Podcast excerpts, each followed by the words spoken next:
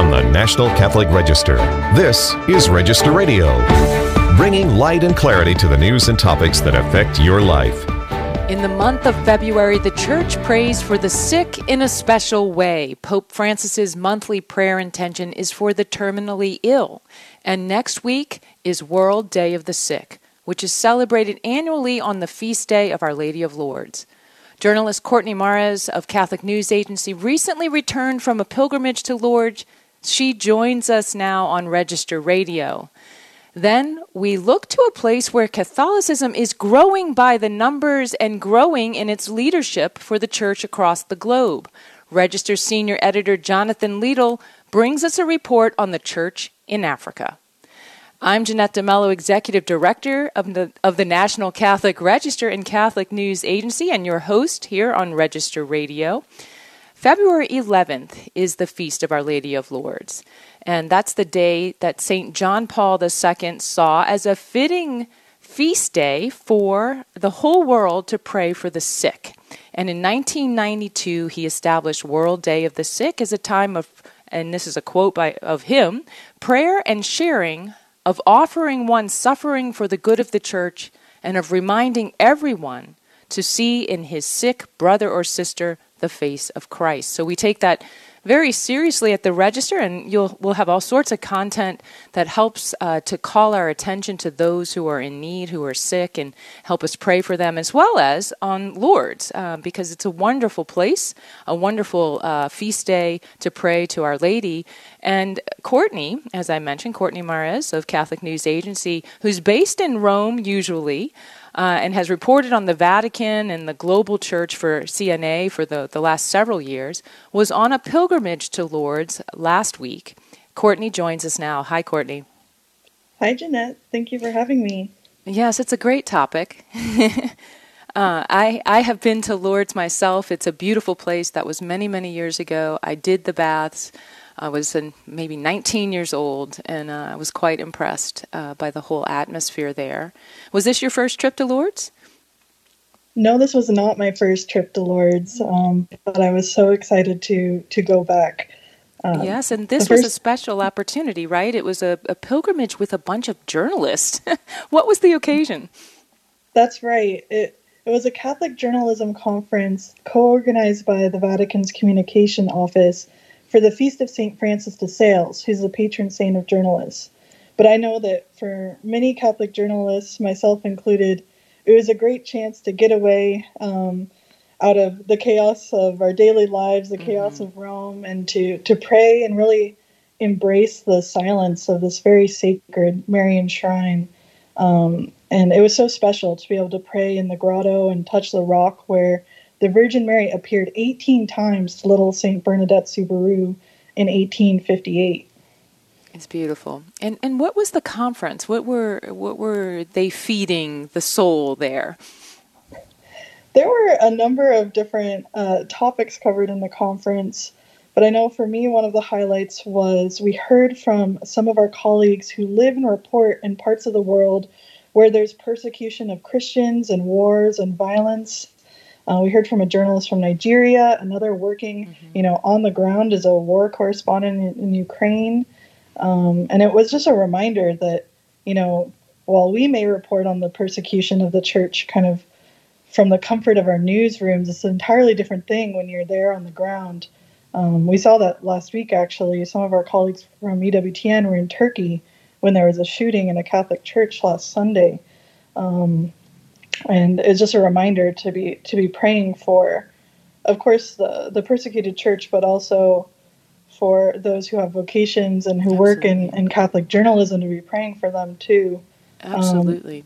Um, yes, yeah. Courtney, Pope John, uh, excuse me, Pope John Paul's on my mind because I just mentioned him, but Pope Francis um, actually uh, uh, addressed journalists on uh, January, I think it was on the 24th, right, which is the feast day of St. Francis de Sales, and and I, believe he thanked journalists uh, uh, for their reporting, not only um, on the good things the church does, but also on the scandal uh, and the and the troubled things within the church, so that those things come to light. I think he uh, he has a, an appreciation for what journalists can do. So I wanted to note that that he he spoke out um, to the journalists, but I don't want to spend too much time on that because really we're here to talk about um, Lourdes and this uh, time that you had there, and and uh, the the many touching stories uh, that that come uh, from healings in in Lourdes during your time there, I know you were able to speak uh, to people who are on the ground, um, who are there helping, um, volunteers. Lourdes is made up of a of really a network of volunteers. Some who go year after year. Uh, people, for example, from uh, the Knights of Malta, uh, who really help out there. But who were you able to speak to to get an understanding of just the way that pastoral care works on the ground? Yeah, the the first time I went to Lourdes, I just remember being so touched by seeing um, all the procession that happens at night, the candlelight procession, and people push, and all of these young people and volunteers pushing, you know, the sick and disabled in wheelchairs in procession to the grotto, and um, I really came away from that wondering, I wonder how you volunteer at Lourdes, and so mm-hmm. that was one of my goals going back this trip was to track down a couple volunteers and and hear from them and interview them. And I, I spoke for a long time with a couple from Canada who's been volunteering in Lourdes since 2006. They they went to volunteer first for one week mm. and eventually decided wow. they eventually came back um, kind of year after year to volunteer for at least a week a week at a time and then recently came to the decision to buy a house and officially retire in Lourdes and just dedicate themselves full time um, as as volunteers, you know, and, and share in this mission of of the shrine. And they shared with me. Um, obviously, they encounter people every day from all different parts of the world, um, and they've met, you know, many people who have experienced uh, healings at Lourdes. But I must say, I was the most touched by one story they shared with me was about a man who was given um, who had a, a, terminal cancer diagnosis and was given just a, a few months to live.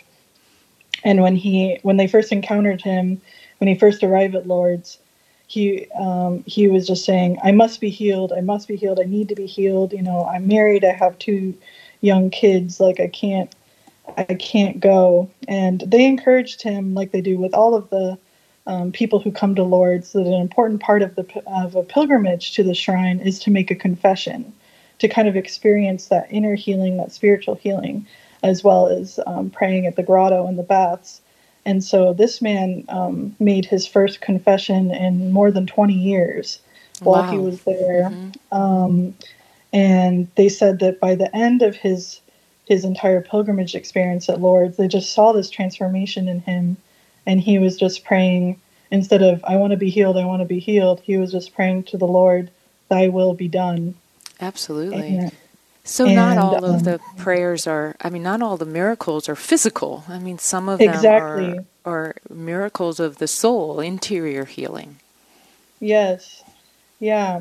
And and so that's something that I really I really took away with um, and it's it's really beautiful how they how they have this um, emphasis on confession and and spiritual inner healing at the shrine I feel like whether you're at mass or talking with a volunteer, talking with a bishop, or at a, a, procession, there's always like this gentle reminder, this gentle invitation to come to confession. It's really, I think, part of um, a part of the experience there, which I think a lot of other churches and shrines could um, could follow Lourdes' example because I think yes. it, it, makes it even more powerful. and just to there. think of that, you know, if the if during World Day of the Sick, the Pope is calling us, and during this month as we pray for the terminally ill, if if our church is calling us to care and be aware of the sick and, and to care for them, not only with our prayers but in service, I think that's something else to, to keep in mind is the reminder of, of uh, inviting them if they would be interested to, to meet with a priest and to help facilitate those kind of things. Um, it's a it's an important reminder, I think, to us uh, to be able to to try to facilitate uh, that as well. Courtney, you speak of miracles, and many miracles do happen in Lourdes. Uh, how do they handle those? They uh, how do they verify a miracle? Yeah, that's right. There's been more than 7,000 miraculous recoveries attributed to the wow. intercession of Our Lady of Lourdes at this French shrine. Um, but among those, there's only been 70 officially approved medical miracles. Now, that's because they've really established this really rigorous approval process um, for establishing medical miracles. And I was able to go visit their um, their bureau of uh, the Lourdes Medical Bureau while I was there, and I recommend anyone who who visits the shrine to do so. It's something that you know might not be the first on your list of places to visit, but it's a really interesting place. Um, the bureau is headed by a doctor who studied at Harvard, and they're, they're really thorough in going through all the documentation. Anyone who reports a healing immediately while they're at Lourdes is kind of directed to go straight to the bureau and be evaluated by doctors. Um, and in the bureau, they actually have on one level a um, a museum that's kind of set up, um, just kind of a one room museum, but it goes through and it tells the story of each of the of the 70 approved miracles that happened at Lourdes. And I was really struck by uh, the most recent healing took place in, in 2008 and it was of a religious sister who happened to be named Sister Bernadette, and she had a disorder of the nerves in lower spine that caused total paralysis, and she arrived in a wheelchair. Um, and she was cured after she joined a procession in Lourdes. And I mean, that was in 2008. It was really recently. Wow. Wow. Um, but just to show you how thorough the medical board was, her her miracle wasn't approved until um, 2018 so it was like a 10 year process to get that to get that approved. I love um, when the lord uses science right uh, to help uh, witness to faith uh, because faith and science uh, you, you, know go together. Um, and this is just an example of that. So um, I look forward to reading your story uh, on that. I know we'll be rolling out uh, stories at Catholic News Agency and the National Catholic Register online uh, this week as we prepare um, for this uh, World Day of the Sick and the Feast of Our Lady of Lourdes. You did have an important interview, and I do want to touch on that. This will be a part of your stories. Uh, and that is a, uh, an interview with the Bishop of Lourdes. And you spoke about a topic that's a little rough, um, and that is that in Lourdes there is a um, Rupnik art. Um, Father Rupnik has uh, been accused of of um, uh, abuse, and uh, and many people want his art removed. How did the bishop respond uh, to questions regarding that? Yeah, that was you know as a journalist going to Lourdes, that was I just couldn't help but notice you know approaching the shrine. Uh, Rupnik's mosaics on the lower basilica, they kind of s- stand out in, in contrast with the with the original basilica um, that was asked for by the Virgin Mary, this neo Gothic stone basilica with tall stars. They have this bright gold um, mosaics by Rupnik kind of interspersed in, in on on the facade of the lower church. And so that was one of the things I really wanted to ask the bishop about when we were there, because a lot of people in the church are, are talking about it right now and what to do with this art that adorns, you know, more than I think 200 different uh, churches and shrines and liturgical spaces throughout the world. Um, and I must say, when I interviewed him, um, it was clear that he's taking this decision very seriously. Last year, he formed a commission to decide the future of the Lourdes mosaics and kind of publicly came out saying he was doing this. And he told me how since then, and you know, nearly the year that's followed, he's met with abuse victims He's heard their stories, he's consulted with experts in sacred art, and he said he prays about this decision every single day, and it's something that um, that weighs on his heart, and that he plans to have a decision to make a decision about whether to remove Rupnik's art or, whether it will remain by next spring. Um, interestingly, the bishop told me that he has received stacks and stacks and stacks of letters, um, most of them very angry letters about about Rupnik's art um, after he announced he was making this commission. So, um, yes. but it's a, but one it's a Oh, it's a. I'm sorry. Yes, it's a difficult topic, and I I'm really glad that you were able to ask that question, and I look forward to reading uh, what you have to, you know, what what what else he had to say. Because I know the uh, interview was was long. He will be appearing on uh, Vaticano, which is our our EWTN show airing on Sunday. Um, the, that would be the 11th, February 11th, and it is an interview with Jean-Marc Micas, who is the Bishop of Lourdes. Uh, Courtney, I am out of time and I could talk about Lourdes forever. yeah, um, same but here. let's close with a, an invocation of Our Lady of Lourdes to pray for us. Thank you for joining me, uh, Courtney. Thank you. When we come back, we take a look at a church that's thriving and having an impact across the gro- globe. That's going to be a conversation with Jonathan Liedl, who joins us to talk about the church in Africa. This is Register Radio and EWTN. Stay tuned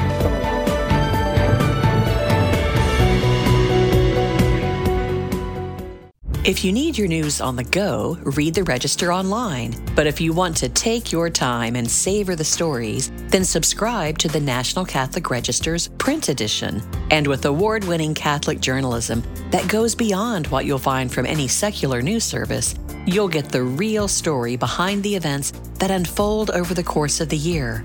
Try the Register for free today and get it delivered to your home, office, or parish. Join the Catholics who depend on the Register for its faithful and courageous reporting. Get six issues free today online at ncregister.com forward slash radio or call 800 421 3230 and mention code radio. That's ncregister.com forward slash radio or call 800 421 3230 and mention code radio. The National Catholic Register.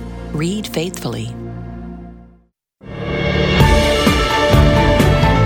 Let's return to Register Radio on EWTN.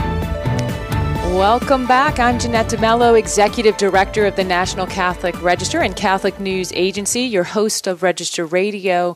You know, we often hear sad news of parishes closing or consolidating, and we hear of the rise of nones, and I don't mean N U N S, but rather those who were formerly practicing a religion but no longer practice. But there is a church that's growing and showing signs and showing no signs of a lack of faith, and that's the church in Africa.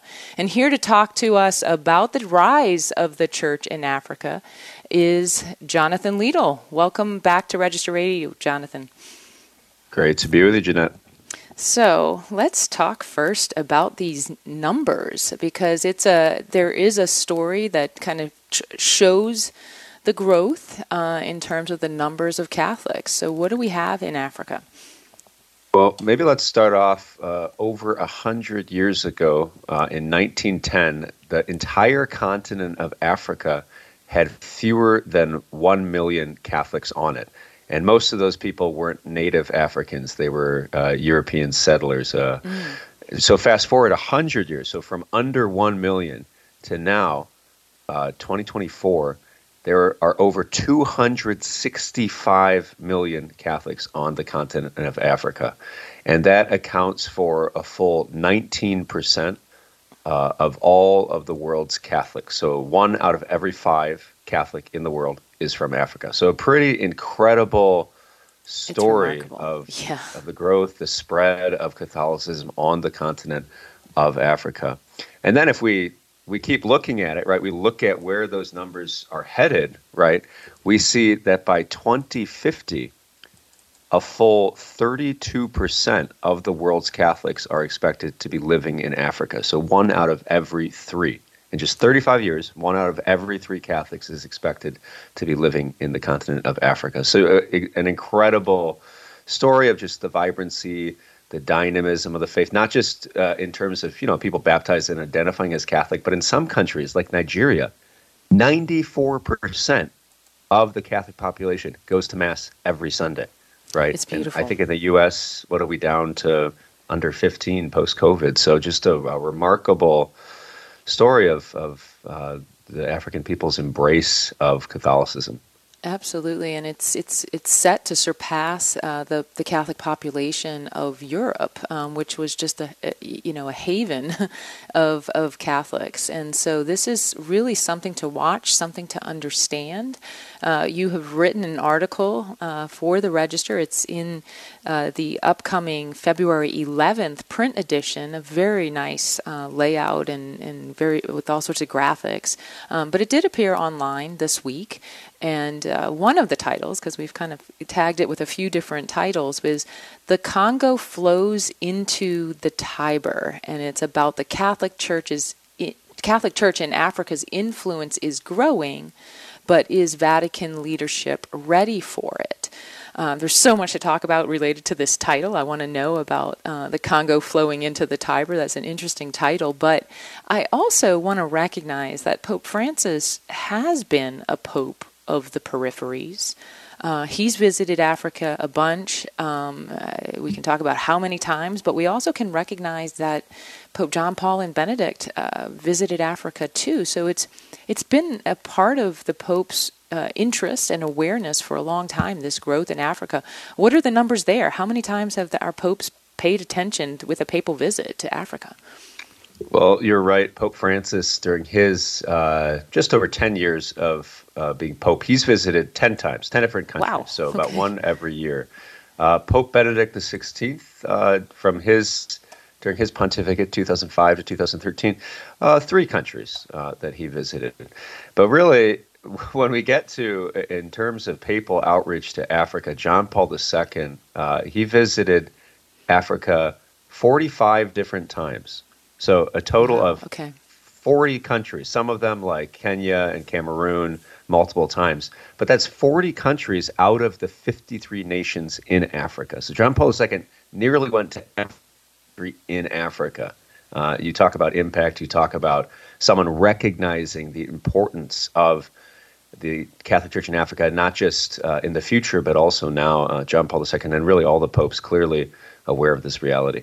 And maybe those visits from John Paul II, this is something we might want to explore, really had an influence yes, on, on helping that explosion of, of Catholics in evangelization, because we do know that a Pope's visit can really have a tremendous mm-hmm. impact. So we might go there some other day. But, yes, um, but this question uh, came up for us um, recently. I mean, we've, we've been watching Pope Francis's uh, engagement with Africa for a while, but this question came up recently because of tensions um, between mm-hmm. Africa and the Vatican, and these tensions were over Fiducia Supplicans, which is uh, the document that basically authorized that same-sex blessings uh, could happen that uh, the priest could bless a couple who was in an irregular um, uh, relationship.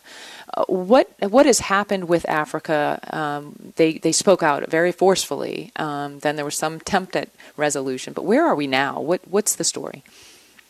Yeah, so uh, this was December 18th when, when the Vatican released that document. And the reaction from Africa was swift, it was strong, it was public. Uh, over 20 uh, Episcopal conferences of African countries have responded publicly, most of them striking the tone of saying that we appreciate this document of the Pope. Uh, we've looked at our situation. We're not going to be allowing blessings of same sex couples in Africa. It would create scandal. It would, uh, it's the document's too confusing. It would undermine. Um, not it wouldn't this is the interesting part Jeanette. i talked for the story i talked to a lot of people in africa there wasn't a concern that people in africa based off this document would necessarily come to a false understanding of sexuality and marriage instead the concern was that because in africa across the board whether you're a christian or you know another christian a catholic a muslim uh, or you practice a traditional african religion everyone is on agreement that that you know sexuality is uh, you know between men and women, right? That's what marriage is. And uh, so the, the the problem is that this would have created an, enormous crisis of confidence in the church, in the church's right. authority, actually. So the African bishops they responded strongly, they responded swiftly. Um, you know that prompted the Vatican actually to issue a, a super rare clarification on this document emphasizing that yes, bishops uh, they they can prudentially apply this in their own diocese. So clearly thinking of the African context, and then uh, in a really remarkable situation, Cardinal Fridolin Ambongo, who's from the Democratic Republic of Congo, Kinshasa, he is also the head of um, kind of the the the group over all the bishops of Africa. Um, he flew to the Vatican, requested a meeting with Pope Francis. The Pope met with him. The Pope, Cardinal Fridolin Ambongo, said was sorry about what had happened. And then Cardinal Fernandez, who's the head of the Vatican's doctrine office, he sat down with Cardinal Ambongo at a computer and they typed out this five page, uh, I think the initial version was seven page actually, uh, statement of the bishops of Africa in regards to fiducia supplicans, in which they said this this can't be applied on our continent. So just an incredible back and forth, um, a lot of tension, um, uh, and I think it, it definitely has things to tell us about Africa's uh, influence. Absolutely, and and we do know that the Pope kind of said, okay, we understand that you you can't uh, you, you, know you can't in- implement this in Africa, and we're okay with this. Um, but it, there's it doesn't really seem to be resolved because the Pope is still saying that there's uh, really a small fringe group, basically, that has has put up resistance to fiducia supplicans. but it's not a fringe group; it's a continent, um, and, and there are others across the world too. And it's not over culture; it's over doctrine. Uh, so, mm-hmm. what's next for this? Yeah, well, well, what's next is I think I don't. I'm.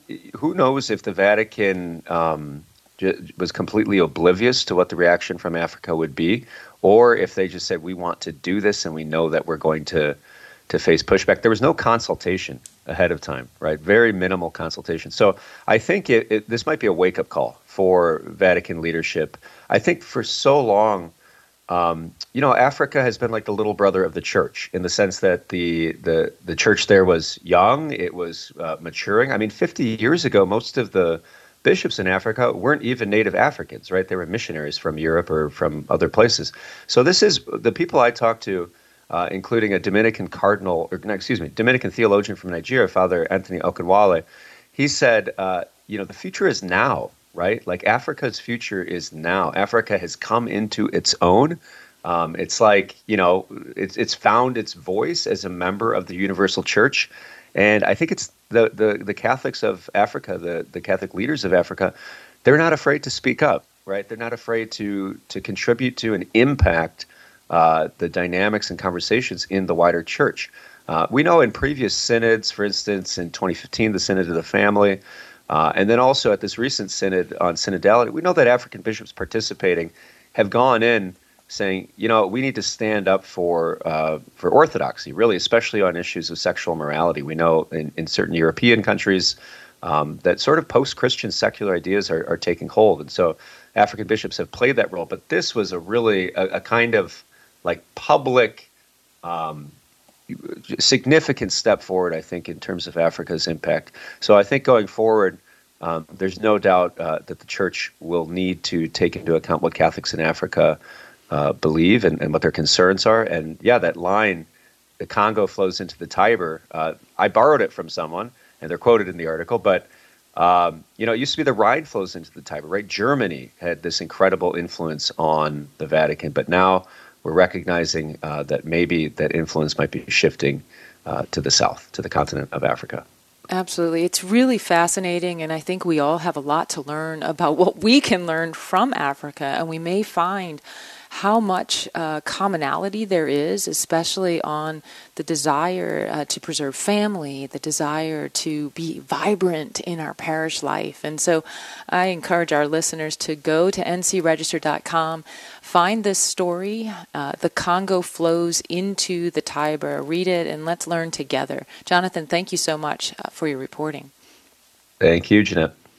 Remember, for more news, analysis, and commentary, to check out the National Catholic Register online at ncregister.com. Thanks for joining us on Register Radio here on EWTN. Uh, for myself and for my producer, Michael McCall, I pray that until next week, God bless you.